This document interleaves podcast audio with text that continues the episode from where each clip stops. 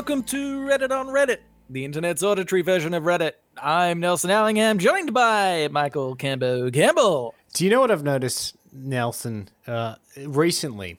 Normally, whenever like you know you introduce me, I'm like, "Hey, how are you, Nelson?" Or generally, when anyone greets you, you say, "Hey, how are you?" Yeah, But yeah. it is no longer a rhetorical question. I feel. I feel like for years and years, "How are you?" is just like a whatever greeting. But now, genuinely, whenever people say it, they're always like, "Hey, how are you?" so, with that in Yeah, mind. Nelson, how are you? um, I am, I'm good. Yeah, I think this is the. Is that still my response? Well, I think I reckon this is the first week because we're we're in a six week stage four, very strict lockdown here in Melbourne, and we've just come off several other weeks of being in stage three, which is also quite strict, as well as obviously months before that of less strict. But I think this is the first week that it's really starting to get to me. You know, like I, I feel, I feel, I feel like pent up. So if I just Ah. start screaming at any point during the podcast, that will be why. Okay, right. How, for reference, how how much have you gone outside? Because you can't go outside to exercise and stuff. Have, Yeah. you, have you been doing that frequently, or Well, I, I think what it is is during the other lockdowns, uh, I would frequently take quite long walks during the day. Stacey and I would go out, but uh, it's it's in winter here now in Melbourne, and as the weather's been getting progressively worse, that's becoming less of an option. So it's also like the the going outside part has also kind of been taken away a little bit. So that's only every you know, every few days now that you really go outside for any extended period of time. have you thought about trying to um, like reset how you think about going outside? Okay. For example, uh, just as an idea, you could sit inside Hmm. and watch uh, documentaries on serial killers Hmm. that specifically serial kill uh, those that are just walking the streets. yeah, yeah. And then you're like, I'm glad I'm not outside. Yeah. Death awaits me outside. In here, no.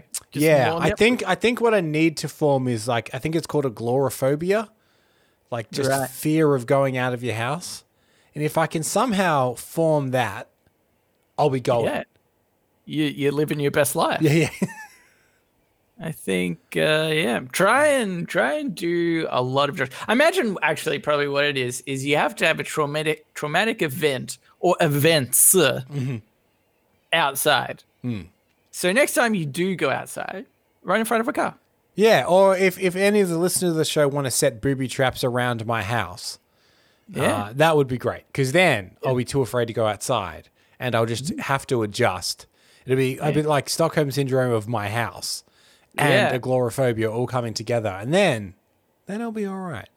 Yeah, I I like this plan of actually setting up the booby traps around your house. Yeah. Are you within five k of me? Mm, Nah, it's probably a bit longer, far, further than that. I think. Well, but you- I'm, you- I'm willing to risk it for your mental health care. There's probably like like an overlap area that we can both go to, and you can set up booby traps around there. yeah, yeah. So you're like, okay, I can go like like one kilometer Yeah, yeah. radius around my house, but anything further is danger zone. uh, yeah, I like that idea. Um, anywho, let's get into it, Cambo. Uh, I've got one here that'll really, really pep you up. Great. Uh, it's by Lord Red Apple, uh, and it was in the subreddit news. Uh, and the title of this is 20 year old woman found breathing at funeral home after being pronounced dead. Ah, my worst nightmare. This is my worst nightmare. this is the this is the most terrifying thing ever. And I was always like, okay, when I was younger, I was like, oh, this is a scary thought. And in fact, I had always thought whenever I had since the uh, time at which I had conceived this concept that you could be buried alive, I was like, well, I want to be cremated because then I will die within the, the crematorium sort of part, and Yeah. then it won't matter that uh, you know after that. Like if I'm not dead, I'm definitely dead after that. and I think it happened so fast as well that like I probably, if I was alive I wouldn't go through that Yeah. much pain. It'd be like mere seconds. mere seconds. Um, but but then like as I grew older, I was like, ah, you know what? This is like I'm I'm thinking about um, the Black Plague times where they had lots of deaths, and uh, they they found that because they ended up having to dig up some bodies. I'm pretty sure just to like make room for more because a lot of people died well, and uh, they found like scratches on the inside Yeah. of the coffin lids. And so, me as I got older, I was like, "Oh, this is just like this is just like a dated thing. Like nobody, we've got Well, we've got science now." Well, that, that's the thing. I, I think I, I'm probably half remembering a fact that's slightly incorrect here, but even the idea of a wake comes from you know uh, time before medicine was advanced enough to fully confirm. They would often have a ceremony of death, and then actually put the person out for like a day or so, and they would go off and they would eat and they would drink it's just to see if they would wake up because they might not actually be dead. And then if that all went well, they didn't wake up. Sure, bury them. Yeah, yeah. They're like, okay, it's definitely you Yeah, can't yeah. sleep for this long. Uh, but That's now insane. I had assumed that we just kept wakes around for tradition. But now, as Yeah. it turns out, occasionally quite handy. I know. I'm going to insist that at my wake. I mean, traditionally now the body is already gone and yeah. buried by the by the time of the wake. I'm going to insist now that every I'm in the room, no coffin. I'm just standing there. If they could, if they could prop me up on some sort of uh, device where I've got my arms overhanging some two wooden panels or something, and Yep. strapped strapped to a, a beam, So, kind of like a scarecrow. Kind of like a scarecrow. Tie me up like a scarecrow. In fact, put you out in a field just for a few days. Yeah, Sunshine might do. crows while I'm at it. yeah, you can be useful. Sunshine might do you well. You can scare off some crows. You're being useful, and if you wake up, you're you wake up. That's fantastic. That is just like icing on the cake. Yeah. I'm hung if I'm hungry, I'm already in a field of corn. so I also believe isn't that is is this is this idea of being buried alive is that not where the the saying "saved by the bell" comes from? I believe. well, Also, the folklore goes is that people would have bells attached to their wrist, and if they woke up, they would ring it, and people would know that they're not dead. yes, they should, and and so the funny thing is, I know we've definitely had this conversation. Yeah, we have, yeah. podcast before. Um, because my fact to follow that is always well. I, I I remember the phrase "dead ringer" coming Yeah. from that, but "dead ringer" makes less sense. Saved by the Bell, that makes sense because they're literally saving themselves as they ring the bell. Yeah. dead ringer doesn't make sense because we would say like dead ringer oh you're a dead ringer for somebody else like Yeah, a, a- yeah. like you look similar to somebody else Yeah. how does that make context of somebody ringing it I, I don't understand that one And I'm not sure. And I also like eh, knowing that that is where Saved by the Bell comes from gives a really morbid overtone to the sitcom of the same name, which is just like a that's fun that. preppy high school sitcom, but named after the fact that some people were in fact buried Mm. alive. well if you think about the rampant depression in young teens Mm. really they were saved by the bell multiple times That's by their more- friendship by their friendship That's more of a Degrassi kind of thing to handle, Nelson. They took the, they took the heavier storylines. yeah. Um, but uh, yeah, I just can't believe that. Like now, I I was honestly so content with the fact that if I was to die, it would be fine because they would know definitively that I'm dead. But this case has just changed my mind Well- completely. Like, how the hell did this happen? As as the family, you'd be pretty angry at the doctor, wouldn't you? Yeah, yeah, You know, like he comes in, he declares them dead. You arrange a funeral. Yeah. The body is transported to the funeral home, and then they discovered that she was was it was it? Did you say breathing?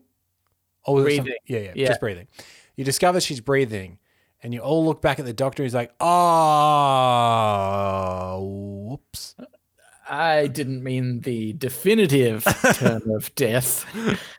I mean, she's dead tired. is Either what that, or he's got a corpse still on some kind of life support, and he's like, "Oh, Oh, I've, I've, oh, I've uh, really bubbled this up. um, I guess it it is sort of okay. Let's say this: if you're in a hospital, I feel like there's lots of machines and such. to tell you that you're dead. But if you were just dead in a, you know, uh, like in a house, if you walked in one day in my apartment and I'm just lying dead on the ground, you might get like a medic or something, um, a, a um, ambulance work, what they call paramedics. Yeah. That's what I was saying. Uh, and they might declare me dead, but they don't have as many fancy machines. Hmm. I think just just as a uh, as a failsafe, cremation is a good one, but I think the the more the, the the more epic way to do this, Nelson, is open casket next to the open casket a sword, and as people come up to do their last rites, just quick stab through the heart. Yeah, yeah, Each yeah. person. I- if I'm stabbed eighty to ninety times, I'm dead. I'm happy with Yeah. the. If I if I somehow survive that and get buried alive, still Mm. I'm like, look, I should be dead. I, I would, if I could feel this pain, I wish I was dead. So, I think, um, yeah, okay. I mean, let's combine everything. Get stabbed a bunch of times. I like that you say, "Oh, if I was stabbed eighty to ninety times." How do you know that many people are going to turn up? Right. that's that's that's real wishful thinking. But I'd say three or four. if you're if you're like, hey, there's there's like an associate of yours, do you want to go to his funeral? Yeah, maybe not. He does have a policy where you do need to stab him in the heart one Yeah. last time. I might go. I'm going. Yeah. I don't ever think that I'll stab anyone with a sword in my life. No. But if given the opportunity to stab a corpse, you better believe I'm first in line. Yeah, yeah. Um. Also, you know what? Tip me into a volcano. that I feel is more mm. definitive and and a quicker death should I be alive. Yeah. Okay, I think that the ultimate definitive way to make sure that you're definitely dead and that you can't be brought back is it and there's going to be a lot of double redundancies here. So just keep that in mind. Yeah. First of all, be be declared dead at a hospital. That's step 1. That's Step one. minimum. Yeah. And yeah, then yeah, yeah. you're sent to the funeral home, sure they make the preparations. Open casket funeral with the Mm-hmm. sword, stabby stabby, everyone that comes to the last rites, stab in the heart. Take that body that's been stabbed, cremate. Where do you where do you put the remains? In a volcano. in in the volcano. Throw it in the Throw volcano. in the volcano. I think we've missed the step of being a scarecrow between the time yeah, of sorry. being declared dead at the hospital And to being- then getting stabbed. Yeah, yeah. So- You are right. I do apologize. We missed the crucial scarecrow step. Yeah. Um, uh, all right, Kevin. I think we should uh, move into Ask Reddit. Ask Reddit. This Ask Reddit was cross posted to us by The Devil Made Me Do It, which I think is a sim. I think that's him. Um, he said for her, uh, and, and he also said for reference, humans have 2,000 to 8,000 taste buds on their tongue. So keep that in mind, Cambo. Okay. But the original post was by Top Karate Baby. You get 5 million US dollars. But for every two weeks you are alive, uh, a taste bud grows in your butthole. Would you take it? Why why not? Okay. Now on this show, we've complained many a time Yeah. that the the monetary value Yeah. does not weigh. Uh, it does not have enough weight. It's like, oh, would you, you know, cut off your finger for a billion dollars? Like, Yeah, yeah, I'd yeah, yeah. cut off my finger for a billion dollars.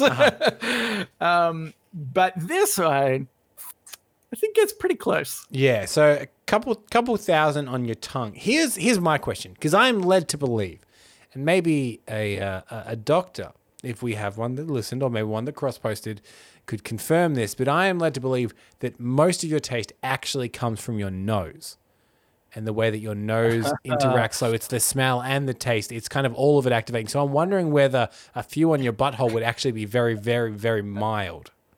Here's what you can do. Here's what you can do. Cambit, next time you pff, take a dump, I guess. Get a teaspoon out from the toilet, Hmm. hold your nose, and then eat the teaspoon. Then you'll know what it really tastes like to eat shit So with 2,000 to 8,000. So- and if you're like, oh, well, that wasn't terrible, every two weeks you get one taste bud. Is that right? Yeah. So I, I suppose at at what point does like does a single taste bud do anything? You know what I mean? Or is there like a threshold of like you need six to seven hundred taste buds before you really start developing a taste for anything? And how much time does that buy you? And how much medical research could five million dollars do into getting Well- taste buds removed? Yeah. like if you were to some like cauterize your butthole in some way to burn off taste buds, yeah. could yeah, you okay. could you kind of undo this and still keep some of the money? Or, you know, like people that have had some sort of uh, intestine problems and they have to have one of those like bags that hang out of their stomach or something, which is a bit more extreme. But all I'm saying is you can bypass it. Like Yeah, we yeah. have the technology to do. um, and sure, it might be expensive, but is it $5 million expensive? Hmm. Probably not. Probably not. Yeah, so so you could still be four point eight million dollars up. Yeah, exactly. And I think okay, so so you're you're getting 26 taste buds a year. And people have an average of 2000 to 8000. That seems like a a wild difference between the two. Um see, I'm really tempted to say that I don't reckon I reckon it would be fine. And until maybe you're really old. Yeah, see, thi- this is what I'm wondering. Only be able to taste. This is what I'm wondering about. Twenty six a year, right? Uh, like twenty six a year, and say we've we've got I don't know fifty years left on this earth, right? So twenty six times fifty is one thousand three hundred. Yeah, yeah. So that's that's that's on the below the lower end of taste buds on the tongue. Mm-hmm. But how much do you still taste with 1300? Mm, Because the, and the, the thing is, the 5 million it won't last until we're 80. Like re- Yeah. realistically, that won't last until we're 80. The way that that the world goes now and the way that inflation works now. You know, it'll probably run out probably in your 60s or something. So then you're getting the taste in your 80s, but you don't have any of the money anymore.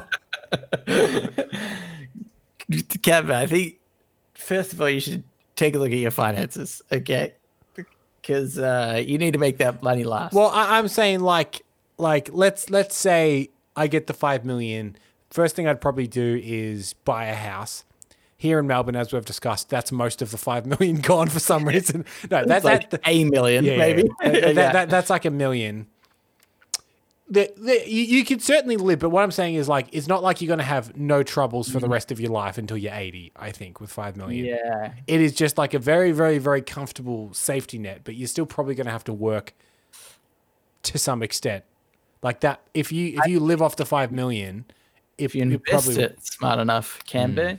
Put all those shares into Apple. I've heard they're on the up and up.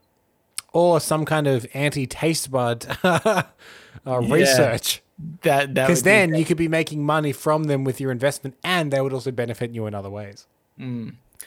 Okay, Camper, I know you're not a doctor per se, but if you could pretend, if you could put the stethosc- stethoscope on Sure. for just a moment. Not a problem.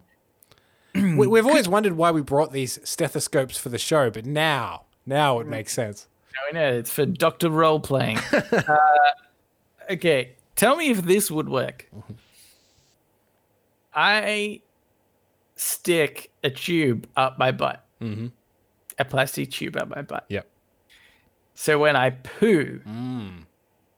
it bypasses the hole. Yeah, yeah, I see what you're saying. It's like a it's like a plastic funnel insert into your Yeah. sphincter, maybe something expandable. So it so what you're saying is Oh, the yeah, poop. yeah, so you could still cut it off. You need, you still need the sphincter to But, do but what, what what you're saying is that the, the poop at no point would actually touch the butthole. Yeah, Oh yeah, and I And reckon you you- could do that for relatively cheap. and then you could just put some, you know, like like chapstick around the butthole just in case. Yeah, yeah, yeah. Some nice like strawberry flavored chapstick. If some if someone said that occasionally you will have to chop, chapstick your butthole. But you, you essentially, and you're now getting the five million. You've bypassed the taste Yeah. buds. I'd do it. Yeah, yeah, I'd do that. Yeah. That's easy, easy money. Um, what if? What I'm concerned is if it if it impacted the taste in my mouth. Like if I'm eating food, could I also like if I'm putting strawberry chapstick on my butthole, am I going to be tasting sort of in my mouth at the same time? As I'm eating food, like a little bit of a strawberry hint? It's a, it's a good question because I I don't think that two separate things of taste buds on different ends of bodies have ever existed. To, to know whether or not it's a thing. Yeah, if they actually You, you would think not because they're not connected, but again, we don't know enough about the. It's a weird concept to think about. Now. Nelson, I know I have this stethoscope on, so you think I know more about the body than I actually do. yeah, but but yeah. I'm, I'm actually not sure what the uh, how any of it works. I mean, I suppose you would taste it from your butt, like because the only thing I can compare it with, right, is like, is just other senses. Hmm. So we have two eyes, but if you close one eye, you you know you're seeing out what, or the ears, you close, you put a hand over one ear, you're Yeah. hearing out. Yeah, the idea. I'm guessing it must just be that you the taste is in your butt. You know what would- hard to uh, perceive, but I think You know what would be a weird sensation is when you eat something, like you kind of feel the flavor, and even if it's not true, because it's all kind of happening in your brain, you kind of feel it in your mouth. right? Yeah, like yeah. like at least I kind of perceive the flavor to be kind of like in my head, right? Like Yeah, I'm yeah. And would that be then? Would you get that sensation in your butt, or will your brain? Because it's all it's all electrical signals in your brain. will Yeah, that taste yeah. still appear in my mouth? Mm. Mm. There's only one way to find out, Cambo. To take the five million. We we're gonna have to implant. Well, I don't have five million dollars, but for science, I'm gonna have to implant taste buds into your butthole. so, um, science, though, I'm sure you understand. You are a doctor, obviously. So, I certainly look like one. yeah. Um. Okay. Here's another one. This is by Sarcastic Pre-Med. Ah, another fellow doctor like myself. the doctor. Uh, what movie's ending leaves you wanting a sequel, but at the same time you're afraid of a sequel because it would ruin the movie's ending and legacy? It's a good question because I feel that the older I get, the less I like the idea of any sequels. Like I, I've, I'm becoming quite, except for maybe something serialized like like Marvel, but it, it's getting to a point now Yeah. where if something's really good, I'm like, good, leave it, leave it Mm. now. Um, Yeah. and I, I love it when I'm proven wrong. For instance, I really, really enjoy the movie Sicario, right? It's just a tense thriller movie about drug running on the border between Mexico and the United States. Great little action film. Yeah. Um, and they announced the sequel to it, and immediately I was like, oh, this is a bad idea. Yeah. Pleasantly surprised that the sequel was good, but dreaded it the whole time before it came out. Right. So I feel like I have that feeling anytime anyone's like, let's do another one. Because movies are movies are, are so so many of them are flukes. Yeah. The the idea that you got everyone to come together, had enough time, did it all right, it all went well on set, it all went well in editing, and then it just happened to be received at the right time in whatever like social zeitgeist happened to be going on at the time is already like a miracle enough. Then to Yeah. then to like tempt the fates to go, do that again. Yeah.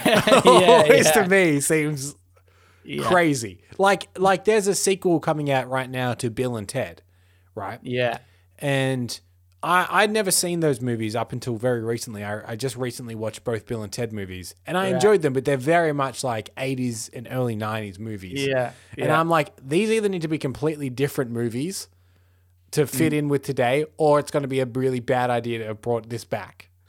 But how about stuff like, um, you know, uh, the like Star Lord in uh, the Guardians of the Galaxy? It's like very '80s vibe, or even um, the TV show with the kids and the Oh, Stranger the- Things. Well, Stranger I, I would say like Stranger Things is set in the 80s, but everything about it is like slick modern production. yeah, yeah, yeah. Like it's just dressed up like it's guess, from yeah. the 80s. But Yeah. like like the fact that Bill and Ted are kind of like these stoner California some of some of it's a bit homophobic, you know, like there's there's so many things about it that are very very 80s and that are fine in the 80s that they really need to like update it to make it work. Mm. And again, I think that the fact that that was successful was this weird lightning in a bottle that just happened to be like Back to the Future was probably big in the mid 80s. So everyone was big on like time travel, the 80s aesthetic, uh, the rock music, stuff like that, like a, a lot of it. But now that's been 40 years since Yeah. any of that. They need something else. You know what I mean? Yeah. Okay. Um, that that's a good point. I think. Uh, yeah. The the chances of me being so great is uh, is unlikely to repeat itself. I was actually really happy that uh, the other day I was watching. Uh, I can't even remember the uh, title of it. It was a net, Netflix film with um, Chris uh, Hemsworth. Oh, Extraction? Extraction. yeah. That's getting a sequel. What? Yep. Oh my god, you've just totally ruined the point I was going to make.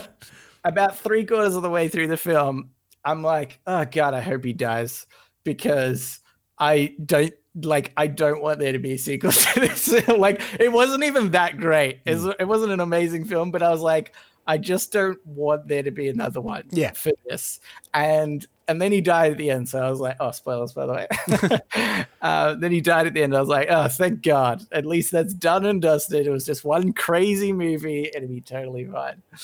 Uh, but no, apparently doing a sequel. See- see what I mean? Like- him? Does like- he come back? Uh, I I don't I don't know that much about it honestly. Other than like when it when it came out on Netflix, there's a trend that every time Netflix has like a big original movie and they release it, they also release a statement being like, "It's the biggest film ever on Netflix." Every single time, without fail. So Yeah. first of all, I don't believe any time they say it, but because Yeah. it was such a big hit for Netflix, they were like, "Wow, do that again," obviously, because Yeah. we need people to keep subscribing, otherwise this model is flawed. Yeah. Yeah, that's right. Which is also why apparently Netflix shows on Netflix will last an average of about three seasons because that's what they've dictated roughly. If you're not in it by season three, you're probably not going to be into the show, and at that point, you're not going to sign up for the show. So there's no Yeah. point really producing it beyond that because you're not going to get any signups for it. yeah, yeah. Uh, so right. if you look at the history of Netflix show, there's some exceptions, but very rarely two to three seasons, and then they'll chop it. Done. They don't need any more because you're not going to sign up anymore. yeah. Like you're not going to get anyone new coming in for that show. Yeah, yeah. It's an interesting concept, isn't it? But especially funny when you've got something like The Office, right? Which obviously wasn't Netflix production. Hmm. And um, but it has had such a big impact of like like their number one watched show Yeah. and it's now going to you know Yeah. i mean in australia it's already moved but i think in america it's only recently or at the end of the year going to another streaming service and it's like you're gonna you will legitimately lose people Yeah. because they love that se- like tv show so much so it's like it, it's th- that funny thing isn't it where it's like as a producer or, or uh, you know uh, somebody who's just looking at the profits of netflix statistically yes three seasons should be max but once in a blue moon, if you actually have this TV show that does so friggin' well that it brings you way more people, it's worth like putting in the effort. But they'll never get to that point because they won't want to invest the money in that one in a million chance. The one I'm interested in is Stranger Things because it's like they're darling. Like you think of Netflix, you probably think of Stranger Things, and it's had three mm. seasons. I want to know because that is their biggest hit by far. How long they're willing to let that go before they're like, it's not. There's no point anymore. Yeah, yeah, that's true. And I think that'll be the high watermark for any Netflix show ever to be like, you just got to get us at least a Stranger Things level of episodes. Yeah, yeah, definitely. Um, getting back to the question, actually, quickly, the the one movie that stood out to me was like, I I would love the idea of the sequel, but I definitely don't want it to exist. I think is uh, Inception. Think that's like such an interesting film. it's so well done. It it's like uh story is amazing and, and at the end it still is almost like leaves you hanging a little bit. Yeah, it So has it has like an unresolved ending of sorts. yeah, Like. I would say emotionally it's everything's resolved, the character arcs complete, but there is a thread that is hanging open in that movie. Yeah, yeah. And you're like, they probably technically could come out with a sequel, but Hmm. I just don't think it would be good. And I, I would definitely, I want to see like another. I would almost prefer actually if they if they went to a TV series, and they did some sort of like long uh, arc TV series where I can be like, "I- I'm happy that the movie in itself is fine, Yeah. but also like I like the idea of exploring this world and like what other crazy things can you come up with? Yeah. You, you know what I think though? Like I agree with you that the world is really interesting and a TV show could flesh it out, but I think similar to like The Matrix or even I'm going to say Star Wars, the more that they do that, the more you're going to start realizing that only a couple of things really work in that world as a story. Like yeah, yeah. like I think Star Wars is a good example. It's got this huge mythos, but anything beyond like a ragtag team of rebels taking on a, a larger entity really just doesn't seem to work in that world. yeah, You know what I mean? Yeah, Like there, there's there's only a couple of things you can really do in Star Wars, and the Matrix is the same. Like imagine at the end of the Matrix, they do kind of tease, "Whoa, Neo's flying now for some reason, and he's helping others escape the Matrix." That's like kind of the end of the first Matrix film. If they had left it there, I think that would have been an interesting open ending, without any of the whatever philosophical conversations in a train station or whatever happened in those other movies. yeah, yeah. you- You've summed that up well. um, uh, yeah, yeah. Well, that's that's true. It's it's um, you, you definitely could have left at the end of Matrix. I, I'm like sort of glad, even though Matrix two and three weren't as good. I I'm still glad as somebody who really enjoyed that world, like got to hear that other you know like lore and theory about what could be in this world like i enjoyed that they explored all these different uh facets But I think that the thing that those sequels proved is that in the end of the day, there's only a handful of things in the Matrix that really made it click is the Matrix. And if they strayed too far from it, you started going, eh, I don't know, I don't like this. Go back to the highway fight or whatever, which is very similar to the first one. yeah yeah that, that's right just some more action make neo shoot somebody Yeah. Say say some entry level philosophy, yeah get a big gun and fight someone. Yeah. is that bullets you're shooting now being in the sequel instead of the the whole train conversation uh all right Gabber, that's uh, if asked right, let's get into today I advise. So now it's time for Today I Learned. Hopefully the intro's that. Today I learned. And also sometimes advice. This today I learned is by literally 12 so fuss. Uh, today I learned Jim Carrey was the first actor to have three films go straight to number one in the same year. The year was 1994, and the films were The Mask, Ace Ventura, Pet Detective, and Dumb and Dumber. That's a big year, but I do you think that was also the year that everyone's like he can do so much, but then he just kept doing that same thing for every like you know that really like wide slapstick elastic face kind of thing.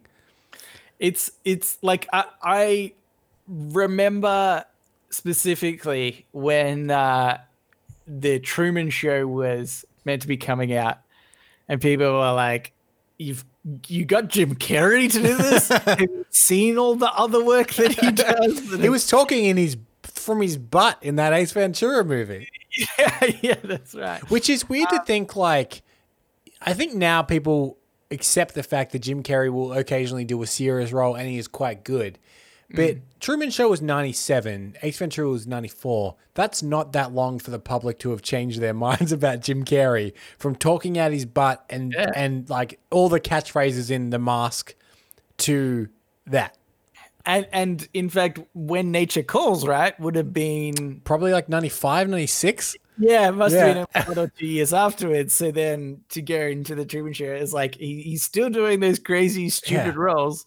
Um, but uh, yeah, I, I- I think it's like amazing that um, like I, I don't you wish that you had that sort of career as Jim Carrey, I reckon. Like the idea that you can be typecast and and at that moment in time, kind of like you were you were saying about movies previously, is like th- everything was just going on. Like a few things clicked together Yeah. to make him and that genre so well received by the public that like he was just the number one star that year and probably for a few years either side and uh but then he was able to be like okay like let's go on to other stuff like i feel like that's just so Well, yeah I, I, I actually, uh, I actually recently read Jim Carrey's autobiography, and he does Oh, he does talk. It's not good, by the way. Don't read it, but he does talk about this a little bit, like the idea that he had this phenomenal run. Because even after that year, you look at like when nature calls. You know the sequel to Ace Ventura, but also like he was in Batman as well. He was the Riddler between that. Like he had this like right. for about seven to eight years, nonstop, the biggest film of the year was a Jim Carrey movie. And the idea that it just, if you live like that long enough, you just become completely deluded. Like, Yeah. like, like you're just like, I guess I'm unstoppable. And then- yeah and then when it does stop, it hits you like a ton of bricks. Yeah then he did mr popper's penguins Yeah, he talks. he talks.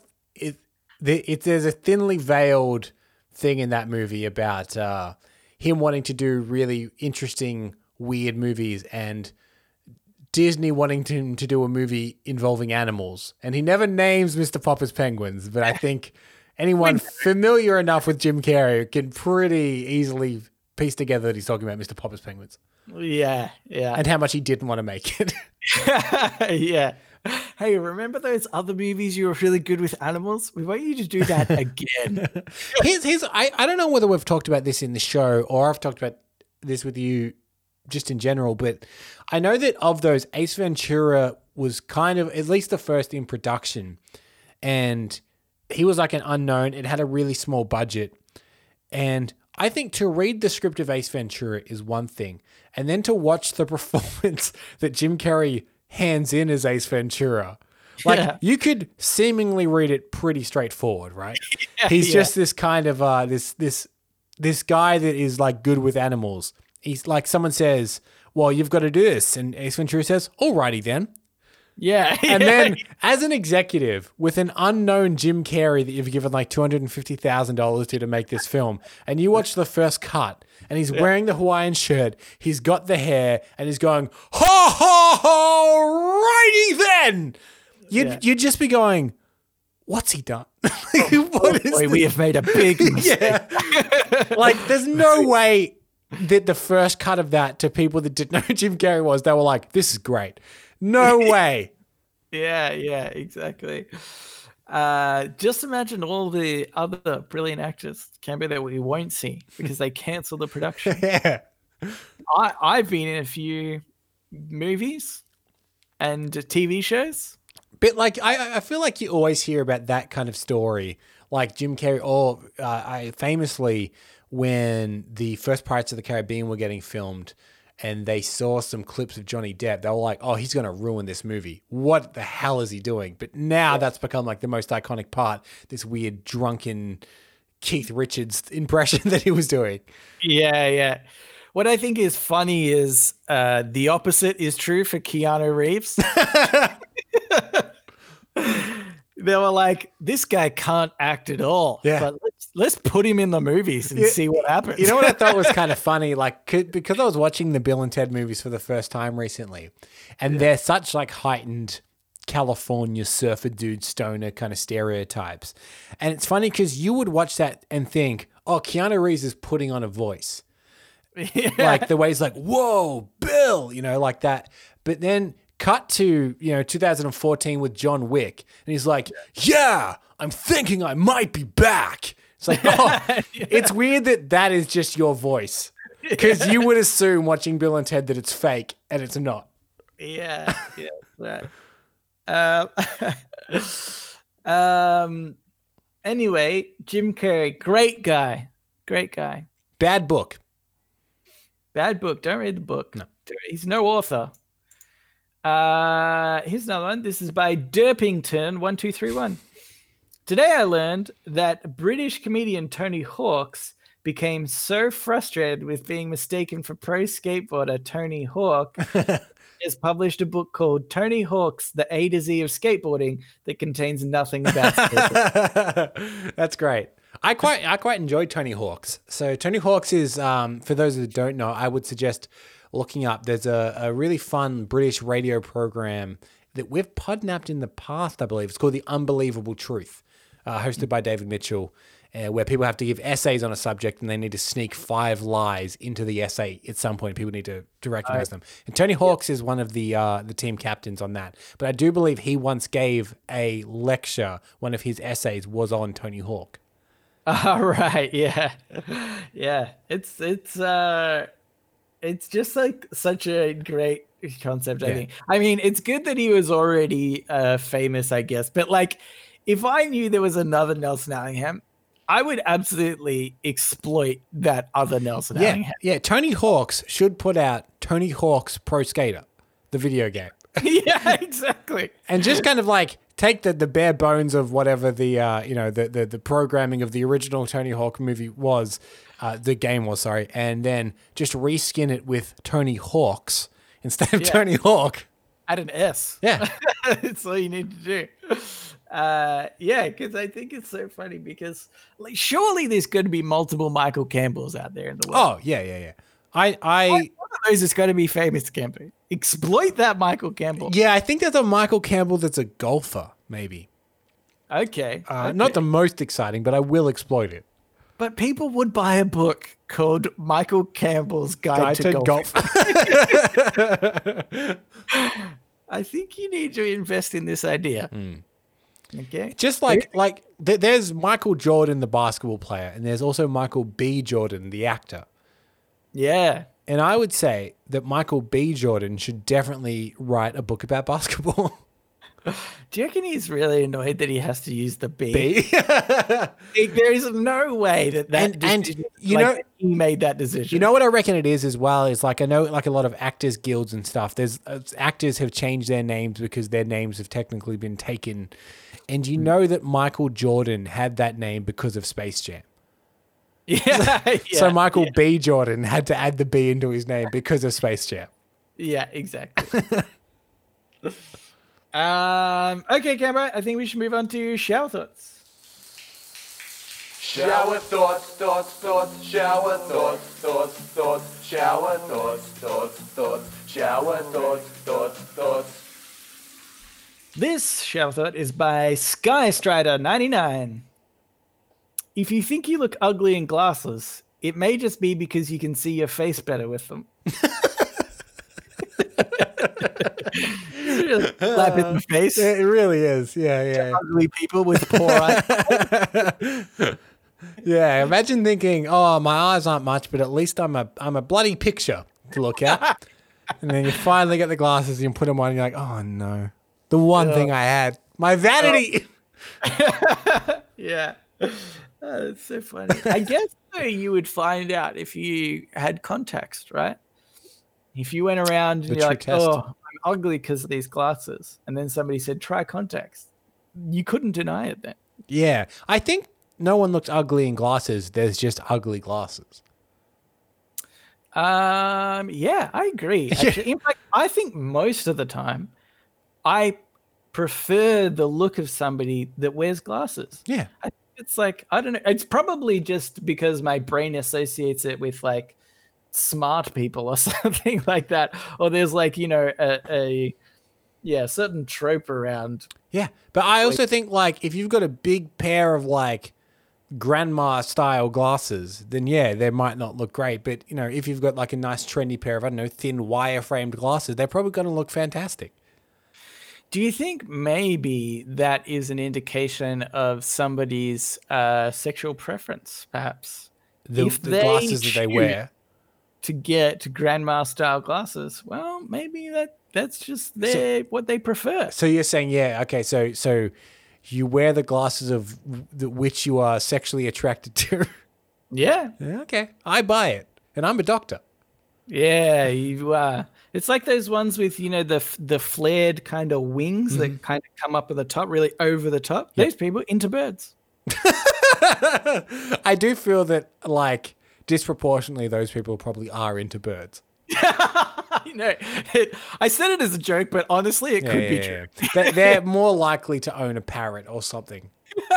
yeah, yeah. Um, And wear a lot of like thin silky scarves. yeah, yeah. Well, well, didn't um, uh, John, uh, what's his name? Uh, Oliver?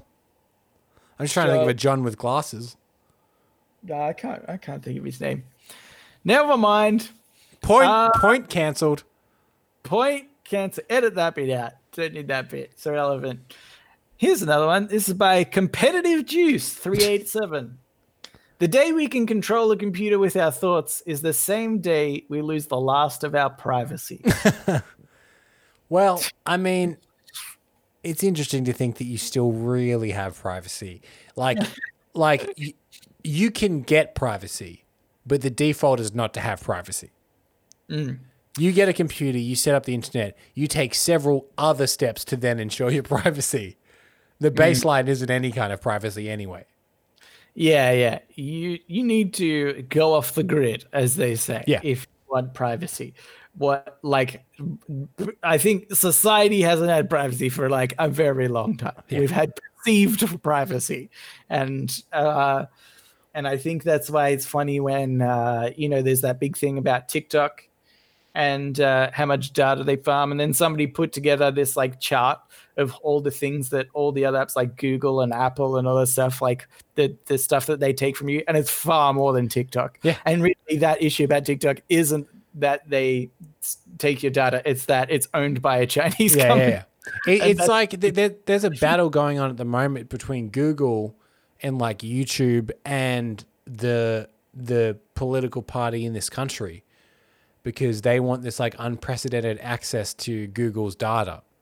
Mm. But it's because it's also going to go to the Murdoch press, Yeah, yeah. to which Google are like, no, that's our data. You can't have it. And the government's like, you you will legally need to hand it over to us.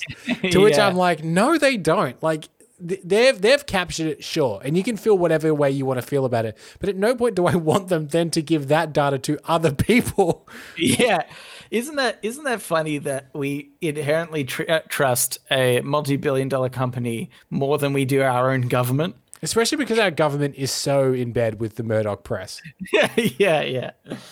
Just lots of people that we don't want them to be in bed with, probably in general. Uh, but uh, yeah, it's just a it, it's a funny thought. I think um, uh, I, the the other reason I brought this up actually is because uh, earlier this week I watched a uh, live demonstration for Neuralink, which is Elon Musk's uh, uh, business endeavor, which is about putting a basically, I'm going to simplify it a lot, but putting a chip into your head that reads uh, your brain waves, the neurons and such that let off pulses.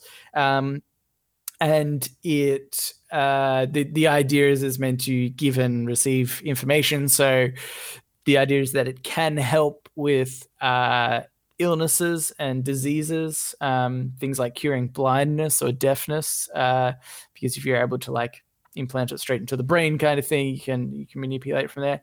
And uh, it really is interesting, like like totally fascinating. And they do talk about like the wild applications that could eventually you know come out in one day and and the way that they are constructing it isn't just to oh let's see if we can you know like do this for one person. They th- their idea is uh, part of what they're doing is creating a machine that can perform this procedure essentially brain surgery without the aid of a doctor. So that or, or or rather without the doctor doing it themselves so that they can go through hundreds and thousands or millions of surgeries um, because obviously that makes it more uh, Accessible. uh, scalable Yeah. because you couldn't just train every doctor to do this like procedure especially because it's so delicate and things like that um, but it is really interesting, and they and they've done it in uh, pigs already. They had this demonstration of pigs that uh, they had. They were showing like one of the pigs that actually had this implant in their head, uh, and it was like showing how it was reading this uh, information. Um, but you know, they were were talking about the idea of uh, the concept of um, telepathy. If you and somebody else had uh, one of these devices, they could essentially talk to each other without you actually speaking. It's all theory, really. Yeah. There, there are some stuff that they're like, "Oh no, we we know factually we can do this," um, but that sort of stuff is a little bit more theoretical, um, and it's just it, it it does seem funny, right? Because at the moment, privacy is about what we output. Yeah, yeah. If we, if people could get my thoughts down Mm. on paper, Hmm. I would be in jail, Camper. Yeah. I think I could be prosecuted for those thoughts. Yeah, but especially because sometimes you just have fleeting thoughts, catch yourself and go, "Oh my god, why did I think that? That's terrible." yeah. But that doesn't matter at that point if you've thought it at all. Uh, it reminds me of a uh, Like for, for just quickly, for instance, as an example, if anyone doesn't know what I'm thinking about or talking about, I'm sure every guy's had the situation. Looked at a girl, go, "She's hot." Oh, actually, no, a bit young, but that doesn't matter. That Oh, please. yeah, Yeah, I'm watching uh, the Cobra Kai, the spin-off of Karate Kid, which by the way is amazing. And the main girl, incredibly attractive, very young. Yeah. Very young. Okay. But uh, it's uh, I can't say that I didn't think about it. Yeah, yeah. All right. and but but now because you'd you'd never act on anything like that. I That's never acted on Yeah, it. Yeah, it's a human impulse. But if you can track people's thoughts as data, they will just have in cold data Nelson attraction young girl. You know, exactly. Yeah, yeah. That's right. Um it, it's not about what you thought afterwards. no. it doesn't matter. You you have potentially the idea that you might do that one day under Yeah. the right yeah, and then you So- start getting served ads that you don't want to get served. oh, God. Yeah, Chemical castration. What the? yeah. Um. Okay, here. uh, But anyway, I was gonna say that Neuralink thing very interesting and really legitimately seems uh like it's it's going to happen within our lifetime, something like that. Depending on how uh, you know how many people in the world have it by the time we are dead or whatnot is is uh, undetermined. But like they're scaling up really hard, and and the like the way they talk about it is it does exist. Like this is not theoretical anymore. Like they are reading brainwaves. They are able to like you know action things from that. Like, and they're working with the FDA who've already approved like certain aspects of it. And um, yeah, it's really super crazy, super interesting that we could be mentally linked with computers. I love I love the fact that that Elon Musk is the one that is trying to access people's brainwaves, and people still think Bill Gates is the one that is trying to control everyone. Yeah, yeah, yeah. Elon Musk is not even trying to hide it. He's trying to broadcast the fact that this is what he's doing. He's giving away demonstrations, being like, "We're reading this pig's mind." Isn't it crazy? yeah, exactly. Um, but yeah, so so really uh, interesting. Um, and I know even um, because obviously Elon Musk, you hear about that one a lot, but but I know that uh, Gabe Newell, who is actually the the um, uh, billionaire who owns Steam, which is like the gaming sort of platform. Um, he said recently on a talk show that the the idea of like the Matrix and being uploaded is very. He said it's it's really close, much closer than anybody thinks, um, and uh, i- which I think is interesting because I, I don't think he was necessarily referring to Neuralink, but just that just that he knows that people are working on this technology. So I think that's really interesting to show that okay, it's not even just one company, it's not even just Elon Musk company. There's probably lots of people working on this. How do you connect brains to computers? It's gonna be crazy, crazy Just future. just like a little philosophical 101. But if you could be uploaded and you know it's a synthetic world, but it also means you're like at your physical peak and you you you have like just this absolutely wonderful life. Would you do it? Uh, yeah, probably. Yeah, I probably would as well. what is life if not just a, I reckon uh, I reckon I'd live out the prime of my life in the real world, and then when it starts declining, plug me in. plug me in, mate. That's all I want. And it would be so good to to be like plugged into where we're like, I don't have to eat, I don't have to sleep. Yeah. It's just I'm just I can just do things that I enjoy. Like if we didn't have to eat and if we didn't have to sleep, then money is no object, right? Yeah. Because it's like you you would just look for forms of entertainment, basically, is all you had to do. And like the, lo- load me up. Load me up, Camper. I'm ready. Put stab my body with swords, throw me into a upload me to a computer. Not in that order. Do it the reverse order. Do make sure you upload me first. I cannot stress that enough. Yeah. They upload me as I'm like melting in the volcano. um okay, uh should we- yeah, okay, okay, okay. Uh let's move on now to uh the Ask Me Anything. Uh, where listeners of the show, just like you, listener, can write in and ask us anything you want. We, we're f- foregoing podnapping again. Um, but next week, definitely, I'll do. I'll do my yep, podnapping. yep. Um, we maybe we'll do like fortnightly or something. Yeah. See how we go. But, yeah, every uh, every two weeks, then that way we can we can kind of catch up on the emails. But every time we say that, more people email us. It's like the, sna- it's like the snake that eats its own tail. yeah. Uh, we got one here from Sal. Was it Sol or Sal? I forget. Saul, Sol. Uh, it says, hi. Saul. Yes, that's right. Yeah, we did say that. Hi, guys, it's Sol again. Just wanted to let you know that I tried meth and I loved it. Thank you so much for helping me take the next step to my full Florida man transformation. Uh, my name is actually. Suggesting myth, but it does make sense. It does make a lot of sense. Uh, my name is actually common in a Mexicano. I used to live in Mexico. Actually, one of my best friends' name is Sol. Uh, I would say that if he is famous in any way, you should try and profit off having the same name, as we've discussed. Profit off that dude.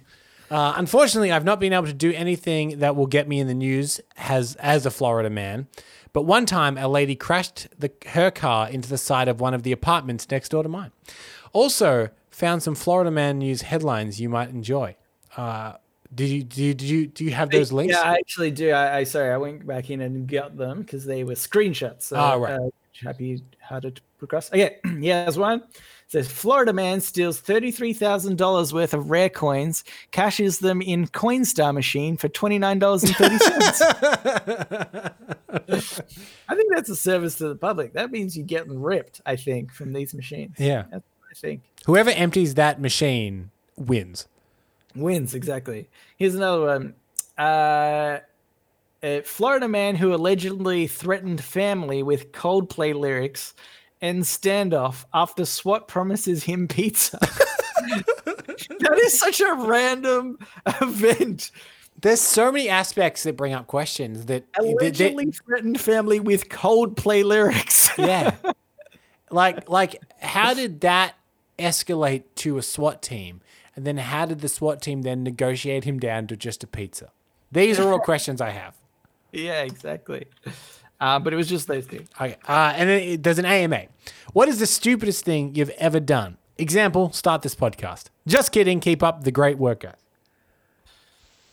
Um, what is the stupidest thing? I've ever Here's the thing. I feel like we say and do stupid things every week on this podcast that I'm becoming so numb to my own dumb actions, which I think is dangerous, to be fair.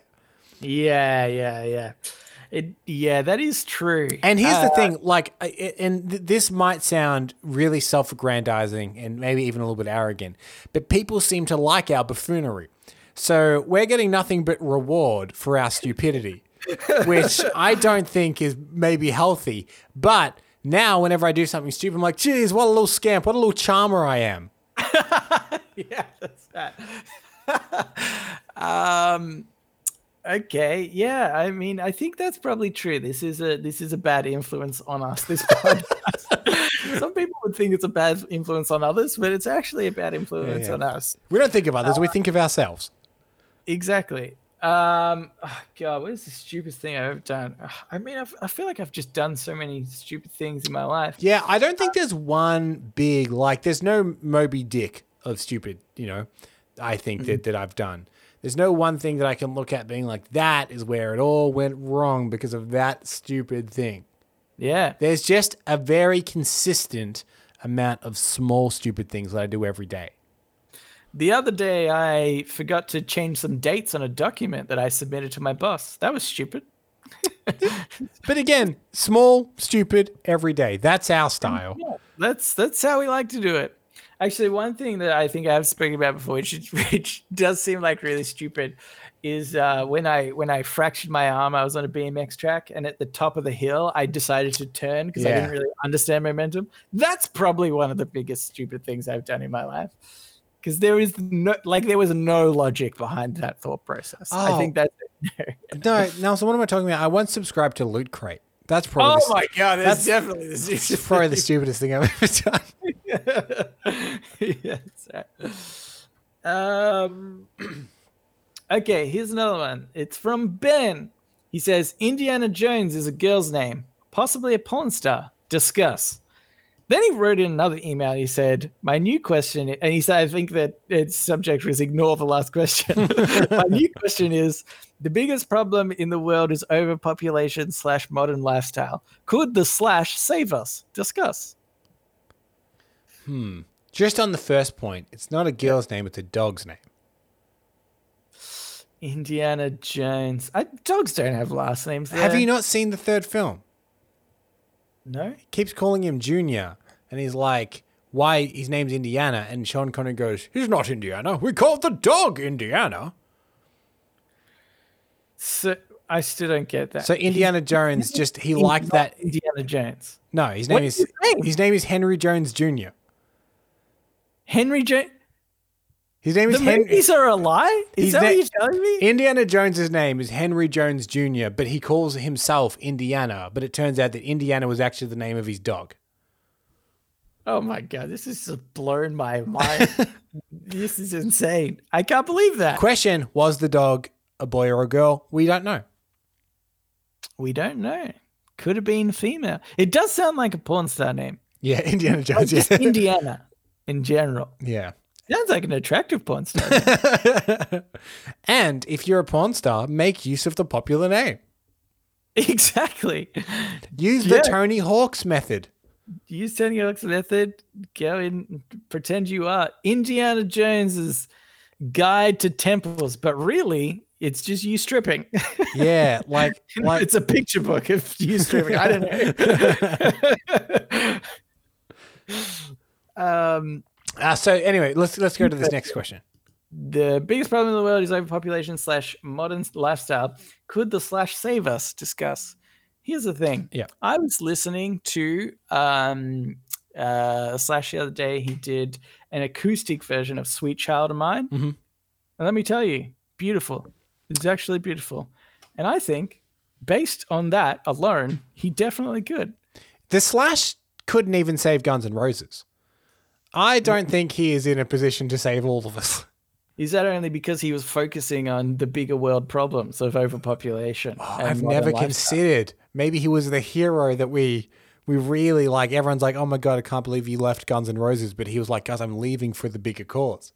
Yeah, yeah, yeah. Yeah. At the moment, there's too many of us. I'm going to help out. it doesn't sound like he's going to go on a murderous rampage, which could also be fair enough. Um, so could the slash save us? Yes, but not not the smaller, finer things in life. Here, yes. So I was gonna say I have I have one here. Unless you have anything else to say about the overpopulation modern lifestyle quandary. I agree. We are overpopulated. And what we should do is put implants in everybody's head, but it makes them uh, less sexually active.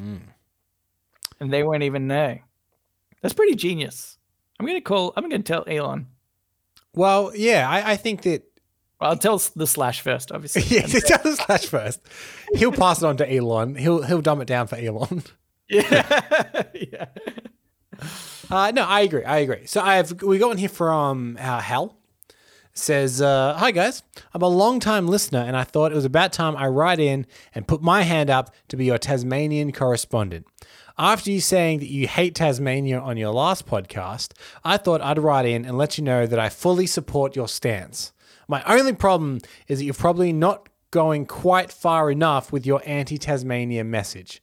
We Tasmanians like living here, but people keep moving down here from interstate and overseas, and it's really annoying. I know that you've done the old Tasmanians are all inbred thing, and that helps keep some of the interlopers away, but I'm worried it's likely to attract an entire population from Frankston. That's very good. That's very good local reference. Do you think you'd be able to double down on your anti Tas rhetoric for us? I can help. People should know that we ha- don't have a lot of things down here that mainland Australia does. No IKEA, no Starbucks, no Krispy Kreme, no Uber in some places, no Bunnings. Okay, I lied with that last one, but people don't have to know. Actually, you should lie too. Uh, tell them that we drive on the wrong side of the road and backwards, and that all our cars are that shaggy dog car from Dumb and Dumber. That ought to do it. Anyway, love the podcast. Please help warn the world about Tasmania so that we can keep it to ourselves. Hal. P.S. Uh, you know, you were talking about the real estate in Melbourne, uh, how a unit cost $800,000. Here's what you can get in Tasmania for that money. Terrible, huh? I mean, it looks okay, but it's built by inbreds. And he sent a link here uh, to one of the best houses I've ever seen. It's really beautiful house. it is so close to like sparkling blue water. Yeah. It's it's got a lot of rooms. It has Yeah. a outside pizza oven. Here's, here's, I do have one question about this house. Uh, I, I live in a, in a two bedroom unit with one car spot, uh, whereas this is a house with four bedrooms, two bathrooms, and an astonishing 14 car spaces, according to this website. I'm very curious about the 14 car spaces. Um, yeah, I think the thing is because obviously all Tasmanians are inbred. Um, they they sleep in the same beds together, but there's a lot living together, and they need a space for their cars. So it makes sense. It makes sense. Um. Uh. Yes, but uh, was there anything else? No, Uh, he just oh, wanted an anti Tasmania rhetoric to be out there. Here's the thing: if everybody had the Dumb and Dumber car, I think that would improve Tasmania's rating. Yeah, you need everyone to drive like a PT Cruiser or something. Yeah, yeah, something, something terrible. Um, do you, okay? I'm gonna let you in on a little secret, Hal. Some things you've mentioned here, uh, Starbucks and Krispy Kremes. I'd like to touch on these things, and the fact that you don't have them in Tasmania, and that is why it's a bad place. What happened in Melbourne, I I, I remember, is that Krispy Kreme came to Australia. They opened up one store in Sydney, New South Wales, and it was it was off the chain. The store Oh, was wa- selling out of donuts. Was was that Krispy Kreme? I thought that that was the second coming of Jesus. Mm, yeah, well, some people The way that people were lining up for Krispy Kreme donuts. Yeah.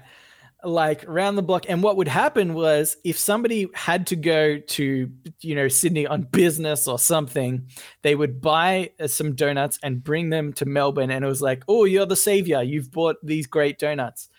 I, from the beginning, I'd like to say, I was like, no, these donuts aren't that tasty at all. Like, I don't, I I don't actually think they were that good. And then what happened was Krispy Kreme made it to Melbourne. And for the first maybe two weeks, this store's again totally sold out of donuts in the first like three hours of opening.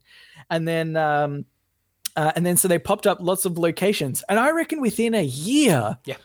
they started closing down some locations because people were just like, oh, these aren't that good. And it was just the hype of not being able to have it. Yeah. And so I, because I used to uh, have to fly down to Tasmania um, for work, and my employees would always say, "Oh, did you bring Krispy Kremes?" I thought it was like such a weird thing because I'm like, it's not that good, and I feel like I need to tell every Tasmanian it's not that good. Yeah. just because you don't have it, you feel like it's the best, and it's absolutely That's the not. thing, And it's- it's like- Starbucks as well. Like Starbucks doesn't do well in Australia. No, especially because like Australia's really arrogant about all their coffee as well.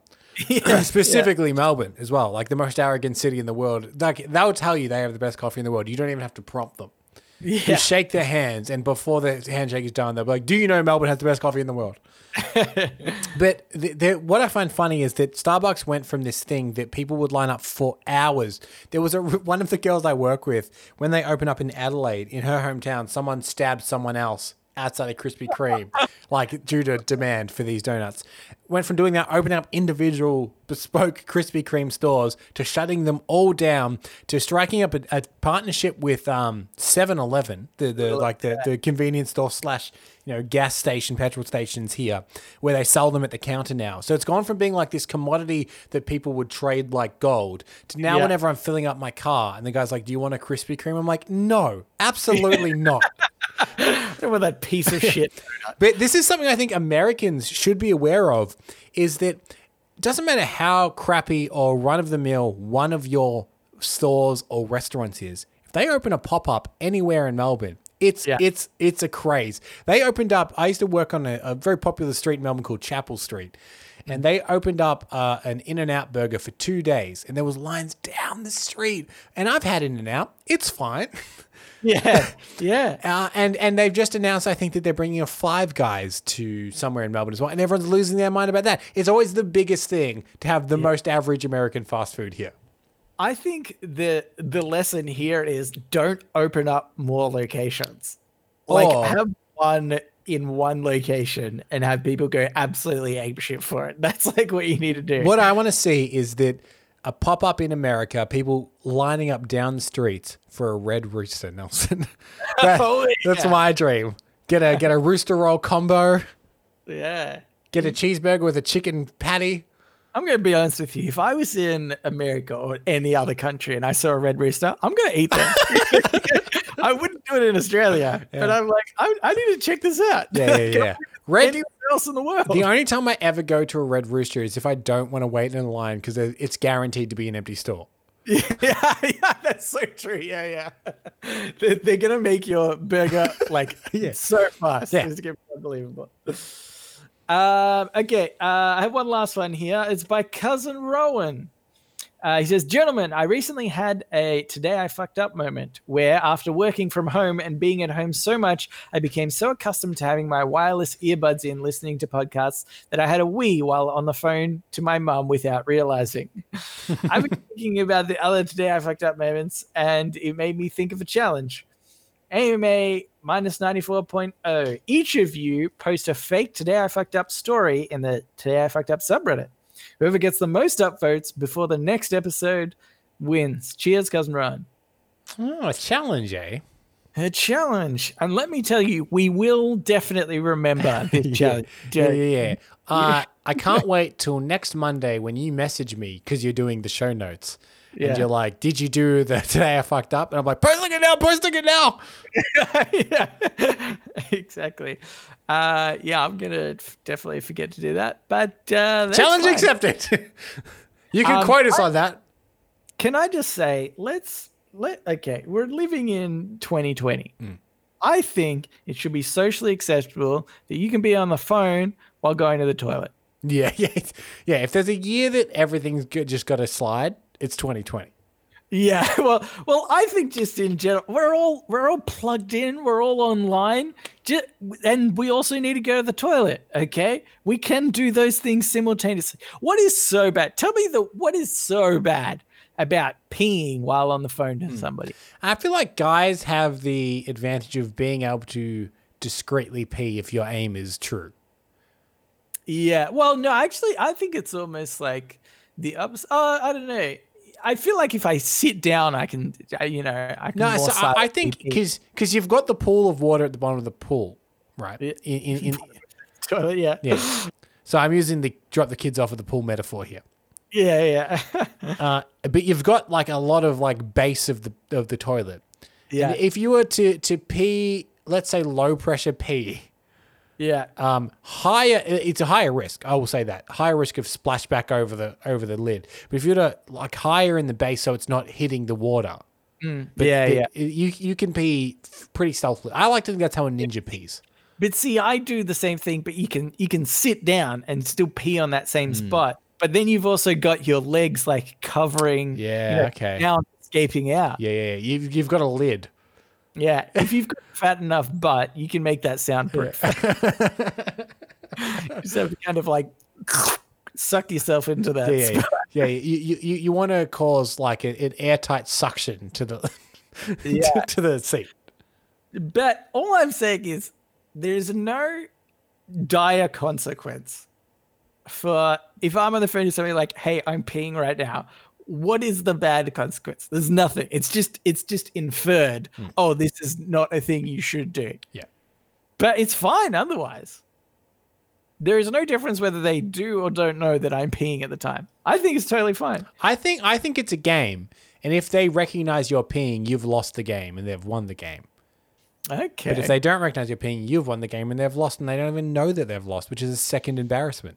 Do you know? Do you know what I think you should like? We should do, or everybody should do from now on, is every conversation you have with somebody, you you you bring you say, "Hey, am I peeing right now?" Okay, here's Sometimes you might not be peeing. look. I I I'm scared to to suggest this, but we have had some people that are a fan of surprise interviews, specifically when you called your mum. Yeah. and we could start a game in which we call your mom. Maybe we're in the bathroom, maybe we're not. And your mom has to guess whether or not you're peeing right now. Yeah, yeah. It's called Surprise Interview Am I Peeing Edition. am I peeing? I would mean, say if we get enough five star reviews on our podcast, that segment will become a thing. it could still be random people. Doesn't just have to be like We'll start with your mom and expand out. it could be surprise interview, and then just at the end, we're like, "Hey, do you think we were peeing in that interview?" What do you reckon? We need four new five star reviews and that will become a segment? okay, sure. Sounds good. Sounds good. um, okay, uh, but that's it. So thank you. Wait, wait, why don't we call it Surprise Into Poo? Oh my god. oh my god. And we have to be pooing on it. Yeah, yeah. I like at some point in the conversation. You're like,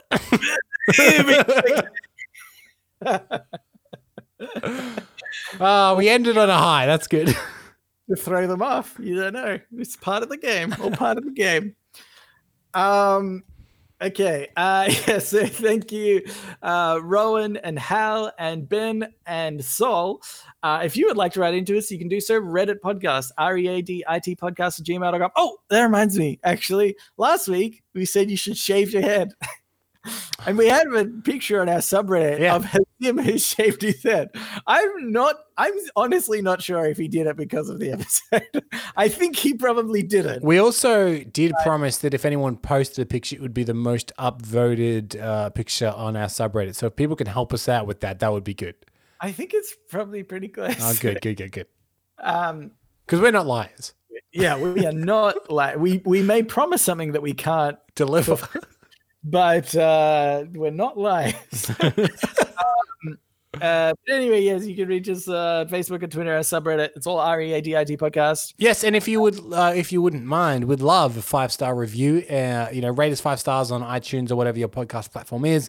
Leave a nice review. That helps us in whatever the algorithm is. Sometimes we go up, sometimes we go down in rankings. We have no idea why and if it happens, but we're pretty sure that reviews to pay, play a big part in that. So leave a five star review. Request us doing surprise interpoo if you want, but th- that'll really help us out. Because it be maybe into Lou. Ah, that okay. Surprise in in surprise in the loo. okay. Uh, yeah, that's it. So thanks for listening.